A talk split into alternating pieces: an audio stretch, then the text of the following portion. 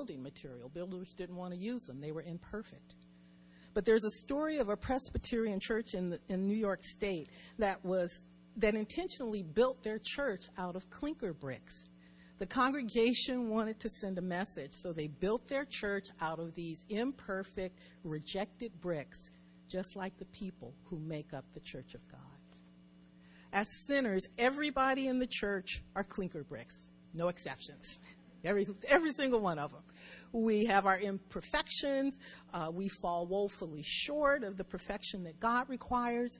But through Christ, we receive a new life and become useful living stones with Him as the foundation from which He builds His church.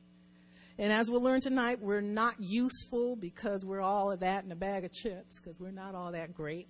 It's Christ who is great. He gives our misshapen, broken lives new life. He is the chief cornerstone upon which the foundation of all the clinker bricks of the church are laid.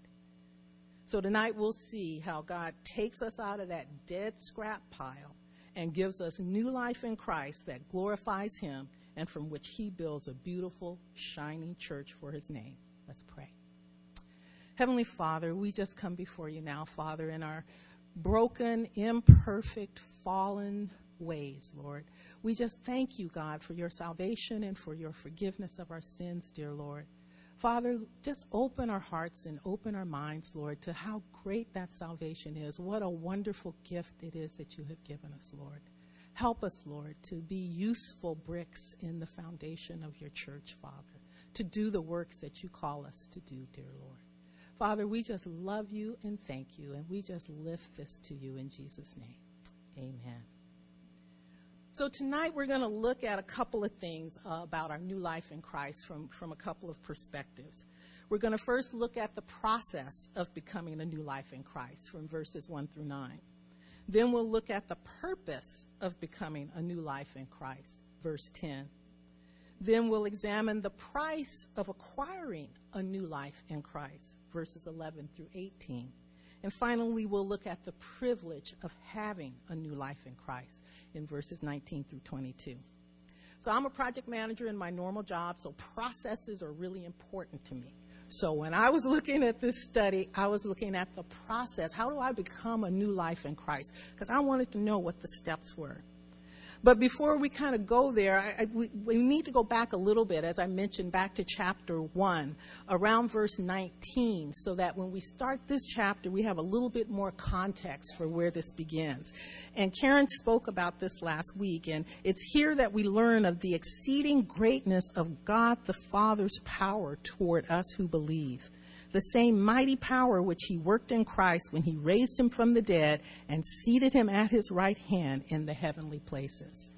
Last week Karen shared from Romans 8:11 that the power that raised Jesus from the dead also gives life to our mortal bodies through his spirit that lives in us.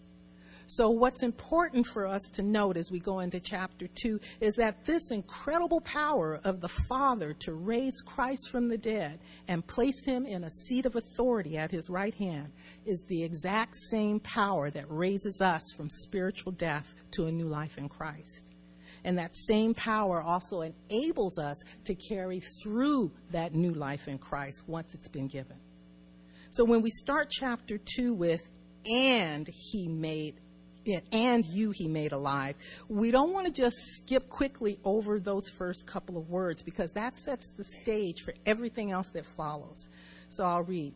And you he made alive, who were dead in trespasses and sins, in w- which you once walked according to the course of the world, according to the prince of the power of the air the Spirit who now works in the sons of disobedience, among whom also we all once conducted ourselves in the lusts of our flesh, fulfilling the desires of the flesh and of the mind, and were by nature children of wrath, just as the others.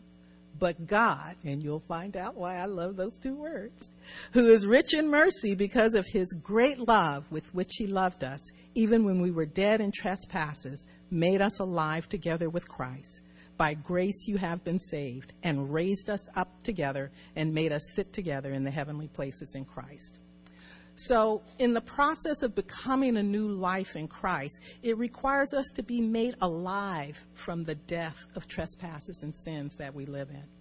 And we have to receive the gift of salvation and be raised up and seated together with Christ. And I, just really love that, that Paul kind of starts with the good news here. He starts off with the good news in that process. He says, And you he made alive. And at that point in time, you know, I was reading and I was just, okay, I'm done. We can close the book. I'm alive. That's all I need to know. I'm good. God has made me alive, He has regenerated me. That would be the beginning and the end of a beautiful story. But Paul goes on to say much, much more than that. He says that after God used his great and awesome power to raise his son from death, he then turns around and uses that same power to resurrect us from spiritual death. When I was studying um, this passage, it was it was interesting because I began to wonder a little bit why it took so much power to give me a new life in Christ.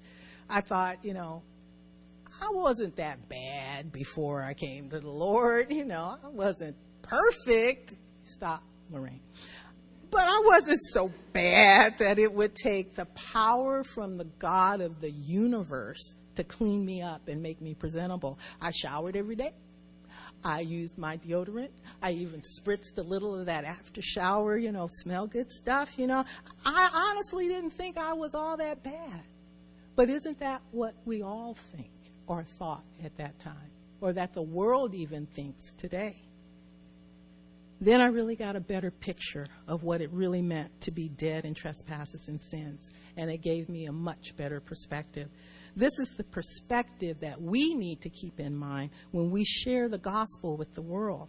We need to find a way for them to understand how their sin looks in the eyes of God.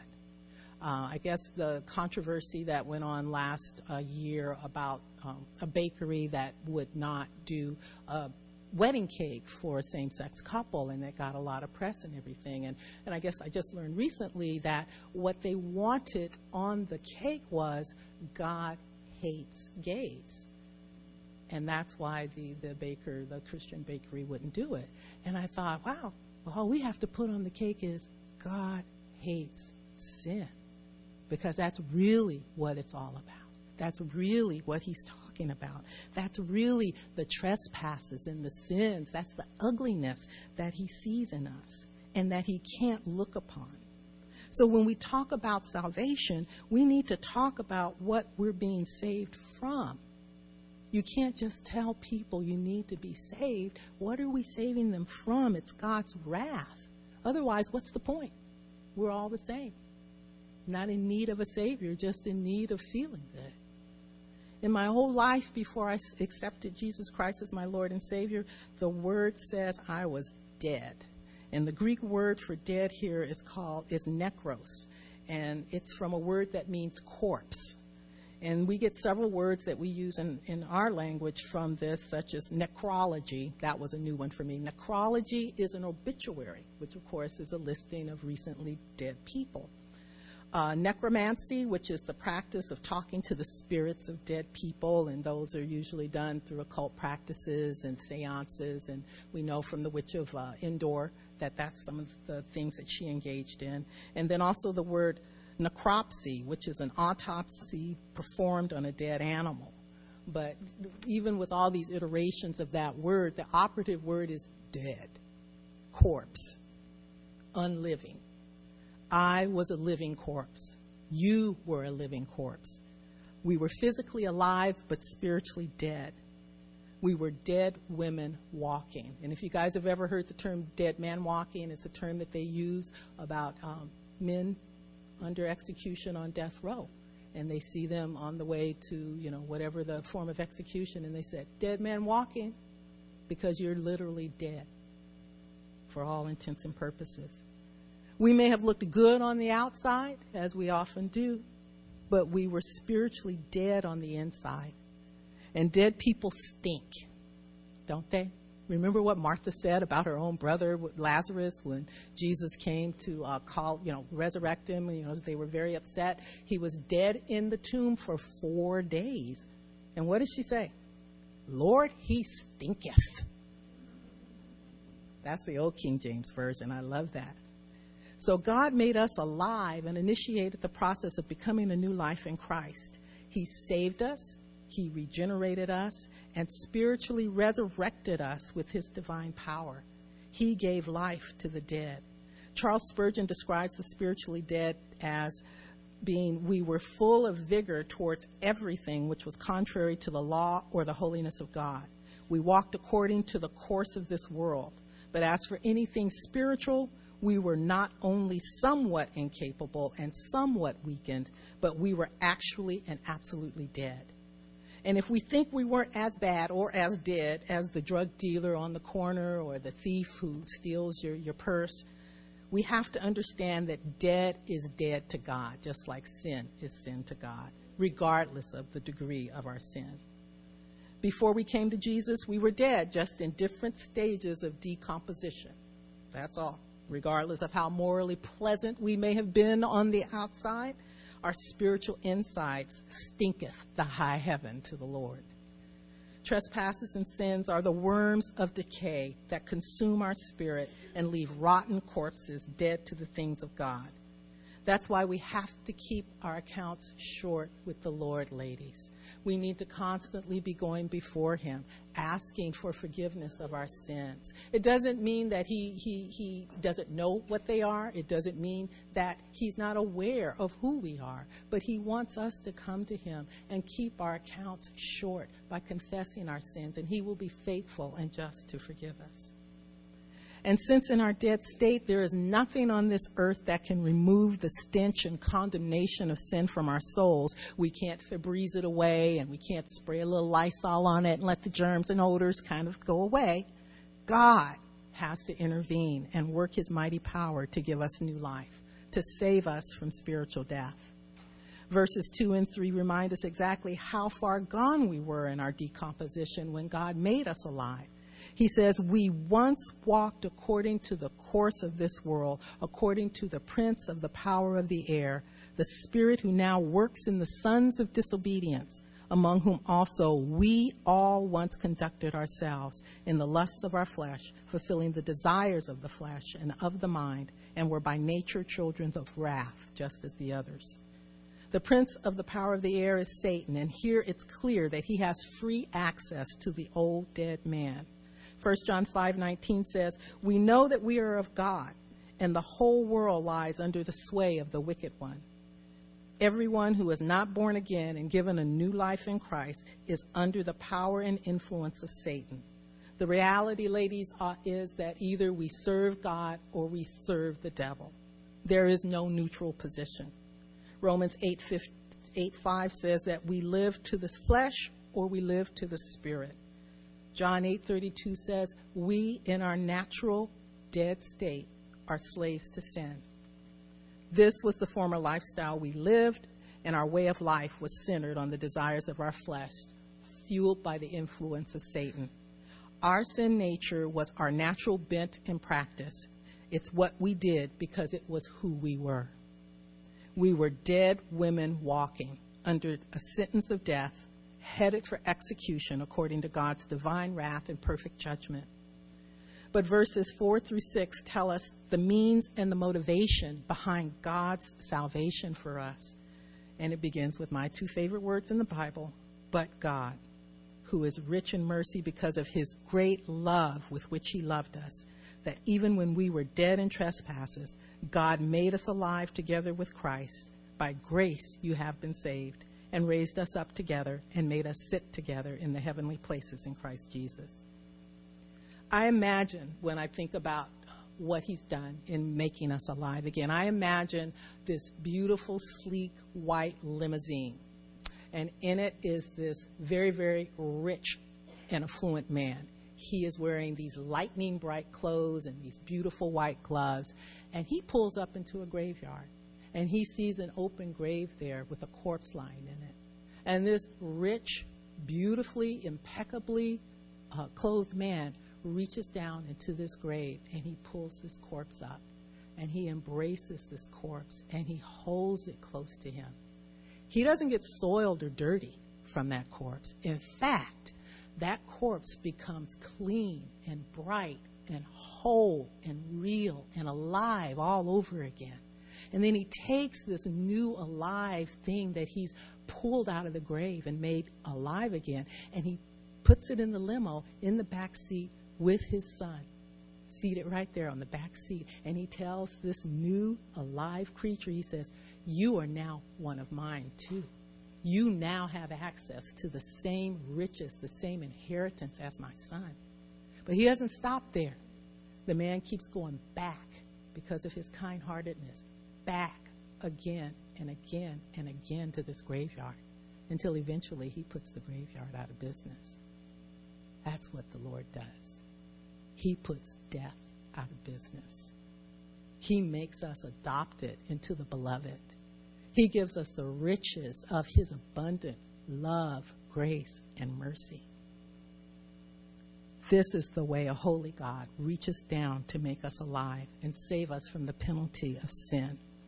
We receive his loving kindness toward us, his redemption, and his deliverance.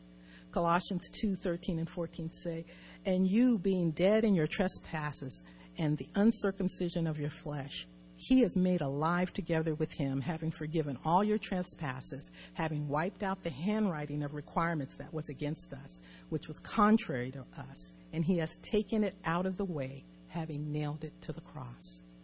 His rich mercy intercedes on our behalf and removes the death sentence hanging over our heads. Rich, when it refers to his mercy, means abounding. It's a reminder that we cannot outgive God. Mercy is a characteristic of God that causes him to give us less than what we deserve because we deserve death. But in his case, he sees us beyond that death. He shows his mercy toward us so that we can escape the penalty of death. 1 Peter 1 3 says, Blessed be the God and Father of our Lord Jesus Christ, who according to his abundant mercy has begotten us again to a living hope through the resurrection of Jesus Christ from the dead. We do nothing to prompt God's salvation on our behalf, ladies, and we do nothing in our own ability to save ourselves. It's all about His love, His mercy, His grace, His power, His riches, His Son. It's all about Him. Salvation is His gift to us. We are just the recipients. Romans 5 8 says, But God, again, demonstrates His own love toward us in that while we were still sinners, Christ died for us. Romans 5 6 also reminds us, For when we were still without strength, in due time, Christ died for the ungodly. In our carnal state, we have absolutely nothing to offer God. Our sin makes us spiritually dead with no worth or works to offer the Lord. We have to be made alive and transformed into a new life in Christ in order to be useful. So the process of becoming a new life in Christ begins with God. It begins with Him making us alive and regenerating us into a new life. And then in verses 7 through 9, the process continues through God's immeasurable mercy, love, and grace it's still amazing to me that one of the reasons God saves me is because He wants to bless me.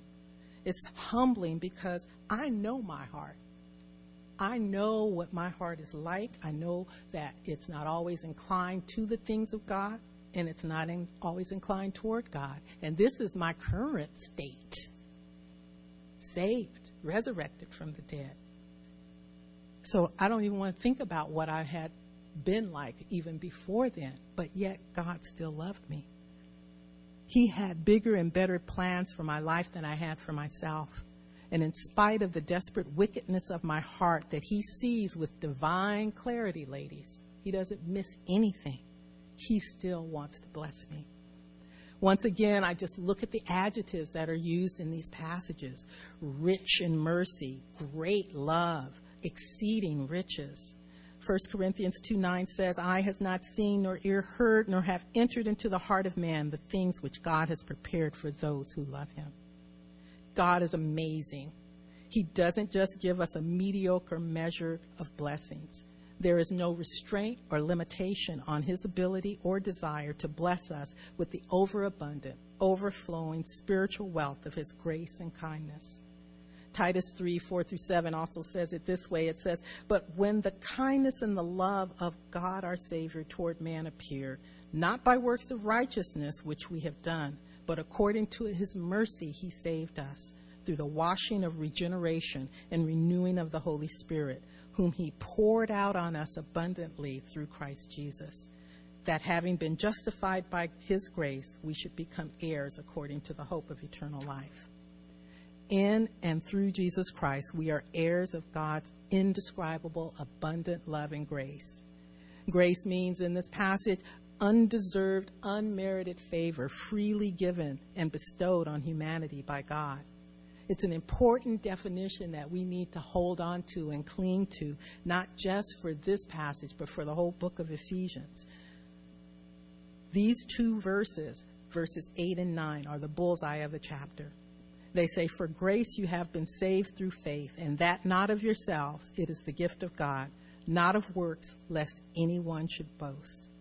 These verses make it crystal clear that salvation, of who salvation comes from and who it doesn't. It is important in understanding the process of receiving a new life in Christ that we understand where that gift comes from. We are saved by grace, unmerited, undeserved favor from God toward us. We do nothing to earn it. It's a gift. You know, if you have to work for a gift, it's no longer a gift.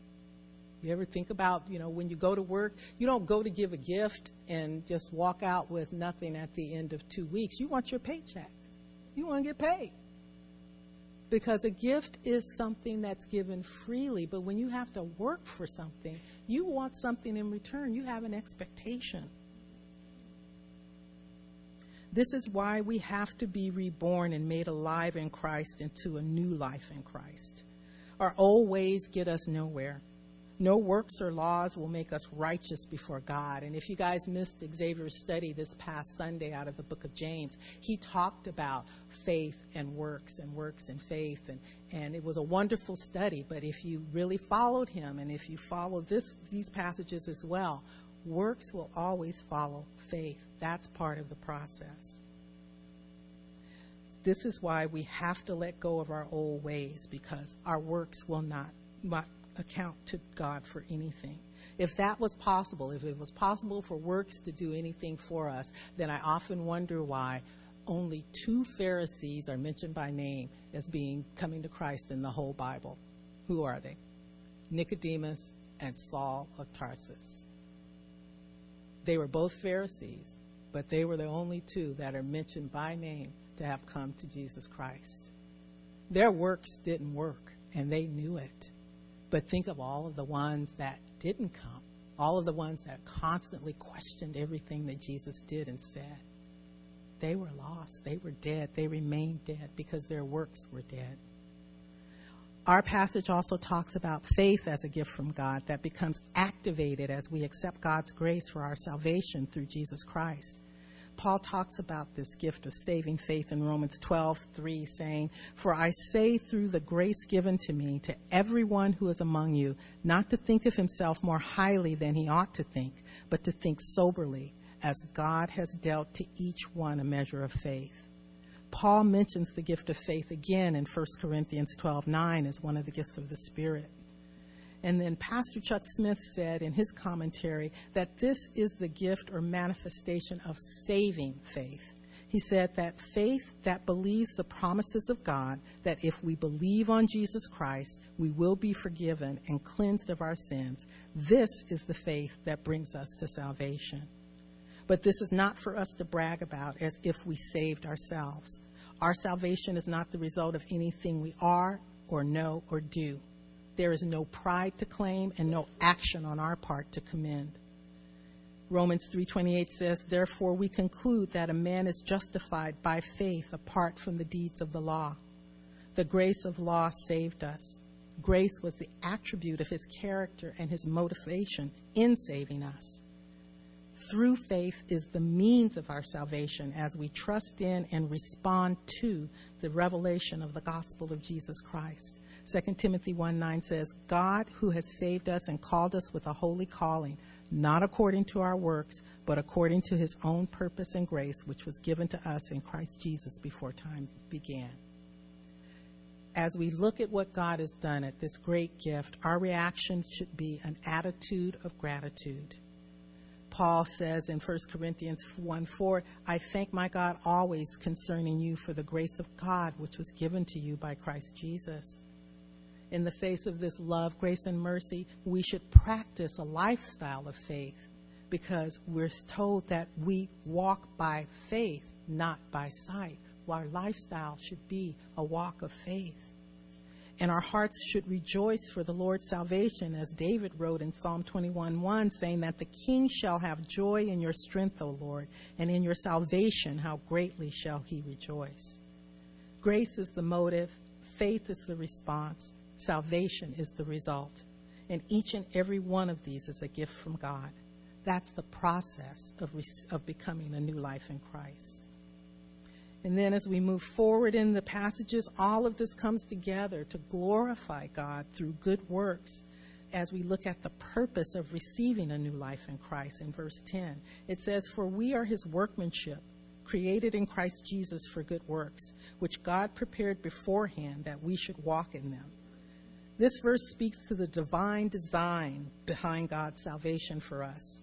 We are his workmanship, or the Greek word is poema, which is where we get our word poem. And the New Living Translation translates this word as his masterpiece, a work of art, beautiful in our design. And because, of course, God don't like ugly and he don't make ugly, we're beautiful. He has created beauty out of our dead, sinful lives. This masterpiece is an exclusive work of God. We are the sole product, and that's S O U L, product of His craftsmanship.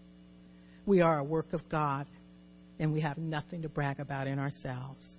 The Lord makes beauty from the dead ashes of our lives, Isaiah 61 3 tells us. The work of art that the Lord regenerates from the graveyard becomes a thing of loveliness in Christ Jesus. And I always admire people, and Trudy and others, who can go to, you know, the swap meet or an antique store and they can find this piece of furniture or, or home decor. And I, I look at it and I feel, mm, not so much but they can take it home, they can refurbish it, they can refinish it, they can spiff it up, and you see it again, and you say, Wow, I didn't know it that was in that piece. I couldn't see it. I don't know if you guys know Roberta's husband, Andre Moore, but he'll go to the junkyard and pluck these treasures out. Check out the Mercedes in the parking lot, y'all. They came from the junkyard but he can see it, he can pluck it out, he can refurbish it, repaint it, make it alive and new again and useful.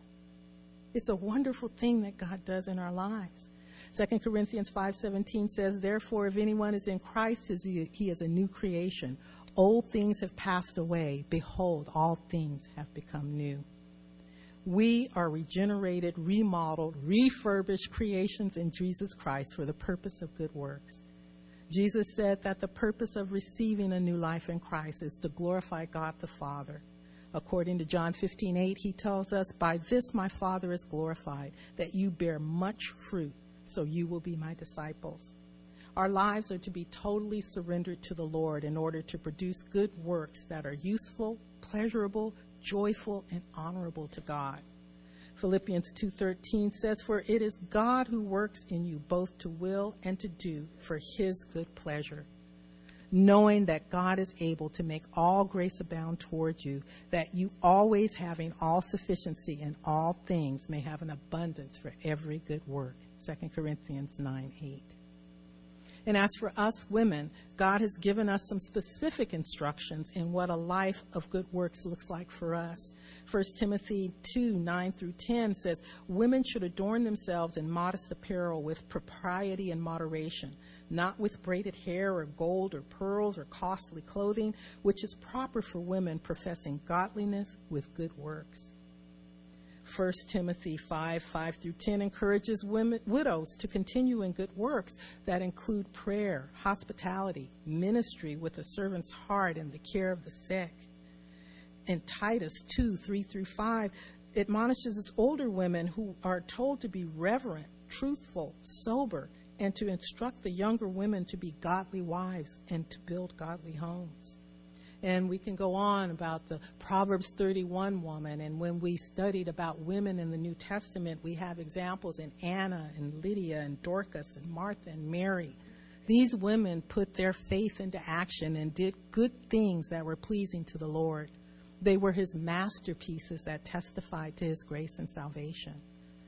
We can only fulfill our purpose of receiving a new life in Christ by total dependency and service to God.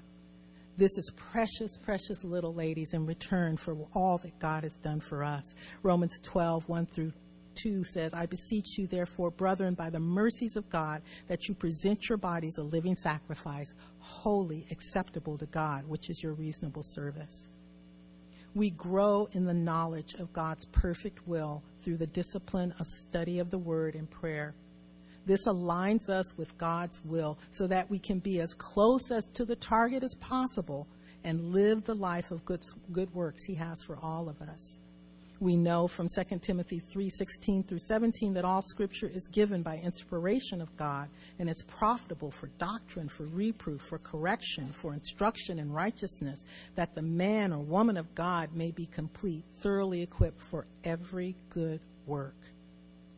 Paul encouraged the church at Thessalonica to keep prayer, praise, and worship a priority as well. He says, Rejoice always, pray without ceasing, and everything give thanks, for this is the will of God in Christ Jesus for you. Our good works were ordained by God before the beginning of time. He's eternal, He's created us for eternity. Therefore, He has prepared us and marked us out that our works ahead of time will come through through eternity. And, and Karen spoke to this in Ephesians 1 5 last week. So, the purpose of receiving a new life in Christ is to glorify God as His masterpieces, to bear good fruit in every aspect of our lives, to exercise the discipline of study of the Word and prayer in order to know His will. This is how we put feet to our faith in fulfilling the purpose of receiving a new life in Christ. Next, we're going to look at uh, how we had no part in that new life and the price of acquiring a new life in Christ. It says, Therefore, remember that you, once Gentiles in the flesh, who are called uncircumcision by what is called the circumcision made in the flesh by hands, that at that time you were without Christ, being aliens from the commonwealth of Israel and strangers from the covenants of promise, having no hope and without God in the world. But in Christ Jesus, you who once were far off have been brought near by the blood of Christ. For he himself is our peace, who has made both one, and has broken down the middle wall of separation, having abolished in his flesh the enmity, that is, the law of commandments contained in ordinances, so as to create in himself one new man from the two, thus making peace, and that he might reconcile them both to God in one body through the cross thereby putting to death the enmity. And he came and he preached peace to you who were afar off and to those who were near, for through him we have both access by one Spirit to the Father. Paul reminds the churches of Ephesus that before they were saved, when they were Gentiles and without Christ, they had no part in the promises and blessings or hope that was afforded the Jews. Circumcision was a sign of pride for the Jewish nation for Jews to call Gentiles uncircumcision was actually a religious slur. The Jews prided themselves on not being Gentiles and better than the pagan people that surrounded them. Paul's point, though, in this passage was not to flaunt his Jewish heritage, but to remind them that they previously had been disconnected from the covenants of promise, having no hope and without God in the, in the world. And that's where they and we came from before we were saved. Godless, hopeless, and without a future, alienated and separated from God. But then Paul changes the remainder from the past tense to the present tense and says, But now in Christ Jesus, you who were once afar off have been brought near by the blood of Christ. The means or the price of our current redeemed standing in God was Jesus dying on the cross and shedding his blood for the remission of our sins. Jesus paid the cost for you and me to be reconciled to God, beneficiaries of the promise and hope that is in Christ Jesus.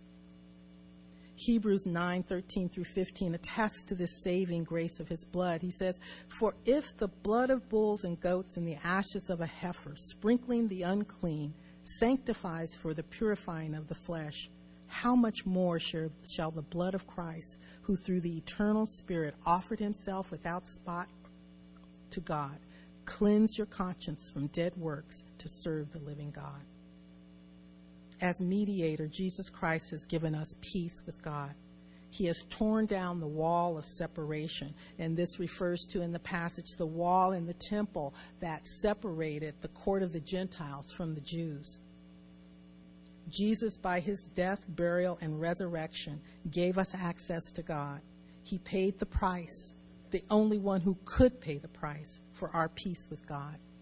Romans 5 1 tells us that, therefore, having been justified by faith, we have peace with God through, through our Lord Christ Jesus. And because of the price he paid to acquire a new life in Christ for us, we now stand as one man made from two distinct and separate peoples with equal access and peace with God. And this is what I, when I kept reading over this passage, I kept thinking, this is the true United Nations when you think about it. This is where Jews and Gentiles have been reconciled all into one single nation before God. No other diplomat or ambassador but Jesus could have brokered this kind of peace. No man would be willing or able to die and pay the perfect price demanded by God to redeem us. That's why Paul says in 1 Timothy 2 5 through 6 For there is one God and one mediator between God and men, the man, Christ Jesus, who gave himself a ransom for all. One God, one mediator, one price. Jesus paid it all, and we owe it all to him alone. Jesus only asks, as we examine and remember this price that was paid, that we remember that through communion. He told his disciples in Matthew 26, 26 through 28, and as they were eating, Jesus took bread, blessed and broke it, and gave it to the disciples and said, Take, eat, this is my body. Then he took the cup and gave thanks and gave it to them, saying, Drink from it, all of you, for this is my blood of the new covenant, which is shed for many for the remission of sins. Communion is a beautiful thing to take part in, ladies. It's the reminder of the price that was paid for our new life in Christ. It didn't come cheap, it didn't cost him nothing. We should always be willing and available to acknowledge that through communion. And finally, we'll close with the privilege of having a new, Christ, new life in Christ in verses 19 through 22. He says, Therefore, now, therefore, you are no longer strangers and foreigners, but foreign citizens with the saints and members of the household of God, having been built on the foundation of the apostles and prophets, Jesus Christ himself being the cornerstone in whom the whole building, being fitted together, grows into a holy temple in the Lord, in whom you also are being built together for a dwelling place of God in the Spirit. These closing verses summarize all the work God has done for us, to us, and through us. Building on these previous verses, Jew and Gentile have equal access to God the Father through Son by the Spirit. We're all now under one roof in God's family. This isn't a blended family, it's not an extended family, and it most certainly is not a dysfunctional family. We are called fellow citizens with the saints and members of the household of God. There are no strangers, foreigners, or undocumented immigrants in this family. There is no longer the estrangement that once existed between Jews and Gentiles. We now all come together as a one family unit into God's presence without any separation or hindrance to his throne. And this is where all those clinker bricks that I told you about earlier, this is where they all come together and they're all stacked up one upon the other. But the foundation, the cornerstone is Jesus Christ. And then we rise up together into a beautiful and perfectly built holy temple to God. I, I didn't have time or the resources to get to this, but what I wanted to do tonight for the visual for you guys was to have all these broken bricks, you know, on one side and have all these sins, you know, taped and named onto those bricks. And then on the other side, show this beautiful, shining church that now has been lifted up and raised up by God.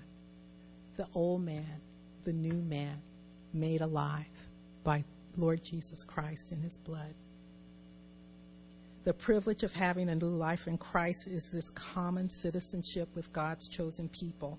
We now have the recognition and standing Israel once exclusively enjoyed. We're now joined as one family with the same family history, sharing one family tree of which Christ is the head. What a privilege we have in Jesus. That's a, an old hymn that I really love. And we're all equally privileged. There's no upper class, no middle class, and no lower class. We're all one. We have one Father, and He's the richest person in the universe. And we share in those riches equally and generously. And the ultimate privilege is we are a holy temple in the Lord for a dwelling place of God in the Spirit. That is just so cool that God lives in us, that He wants to live in that dead, resurrected corpse that He brought to life. 1 Corinthians 6:19 says, "Or do you not know that your body is the temple of the Holy Spirit who is in you, whom you have from God, and you are not your own?" We don't belong to ourselves, ladies. We don't own anything that we have in Christ.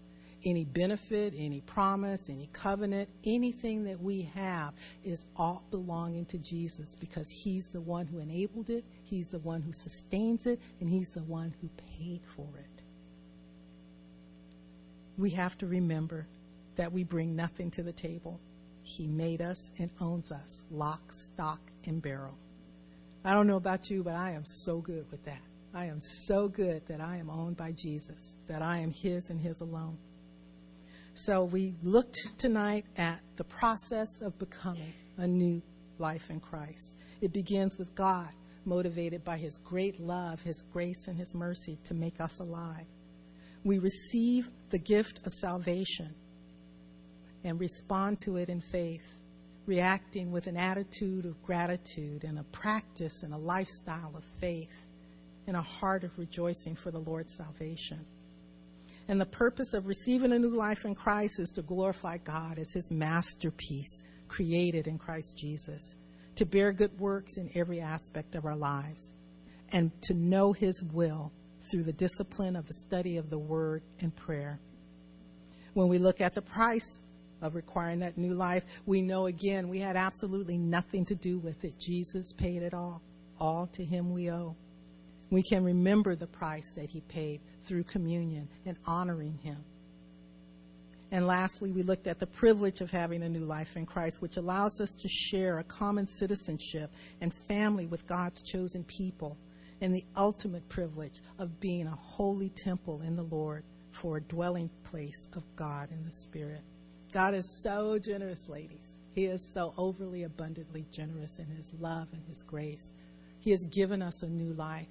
What are we doing with it? How are we using it? It's not even ours to live, it's His to live through us. Study the Word, stay in prayer, stay close to God, keep your account short rejoice in the things that He has done. I don't know if you guys remember a couple of weeks ago, uh, we had the group I Am They here, and um, they were a great, great worship team. We had a real good time. But there was one song that I found on their CD, and I'm going to quickly just read a couple of verses for you because it really sums up who we are. And the name of the song is We Are Yours. And it says, You placed eternity in our hearts. We were yours from the very start. All we've known has been torn apart, and now we have forever.